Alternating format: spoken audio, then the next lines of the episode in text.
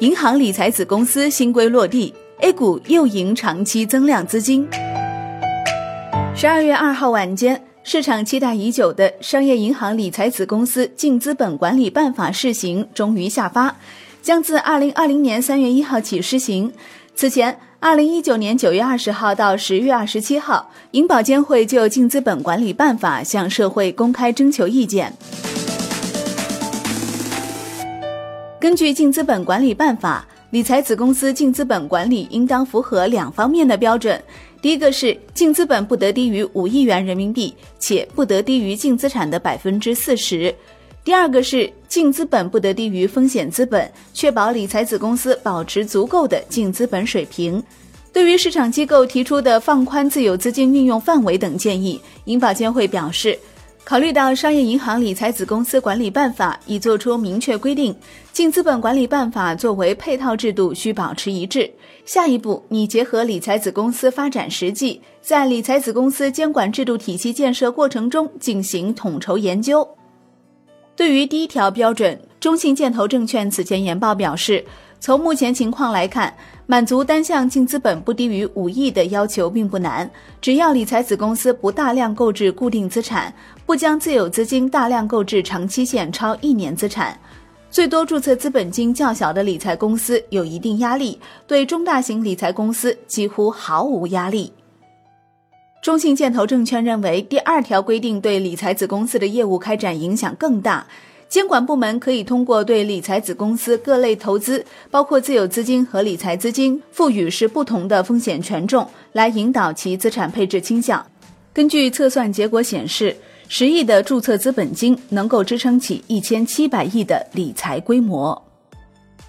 从二零一八年十二月二号《商业银行理财子公司管理办法》公布起，二零一九年商业银行掀起一波理财子公司成立热潮。目前已有工农中建交五家国有大型商业银行，以及光大银行、招商银行的理财子公司开业，邮储银行、兴业银行、杭州银行、宁波银行等多家银行已获批筹建。二零一九年也因此被称为理财子公司元年。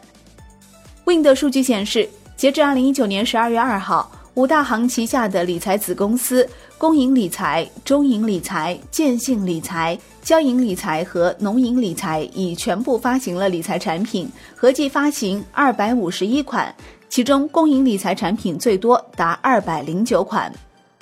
理财子公司作为一类全新的机构，其筹建及后续的业务开展并没有可供直接照搬的经验，需要依靠在实践中的长期摸索。值得一提的是。如何探索理财子公司与母行资管部的关系，以及如何强化与母行的战略协同，实现业务融合等问题，一直为业界所关注。对于如何实现与母行的战略协同，工银理财董事长顾建刚表示，在总行保留资管部的基础上，工银理财将深入研究与母行的协同机制，充分发挥出一加一大于二的协同效应。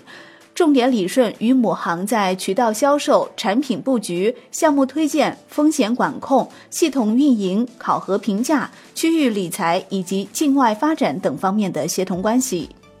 有专家直言，根据监管要求，理财子公司和母行的业务融合势在必行，在产品、团队、系统、客户方面都有很多工作要做，而这些工作的开展需要多样化的人才。人员绩效考核、渠道管理也会相应有所变化。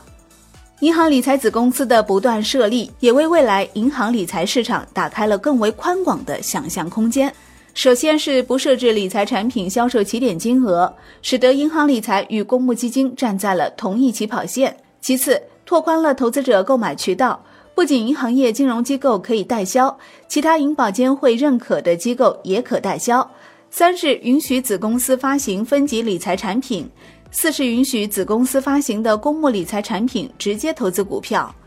根据华泰证券的估算，银行理财子公司的设立和运营有望为 A 股带来万亿增量资金。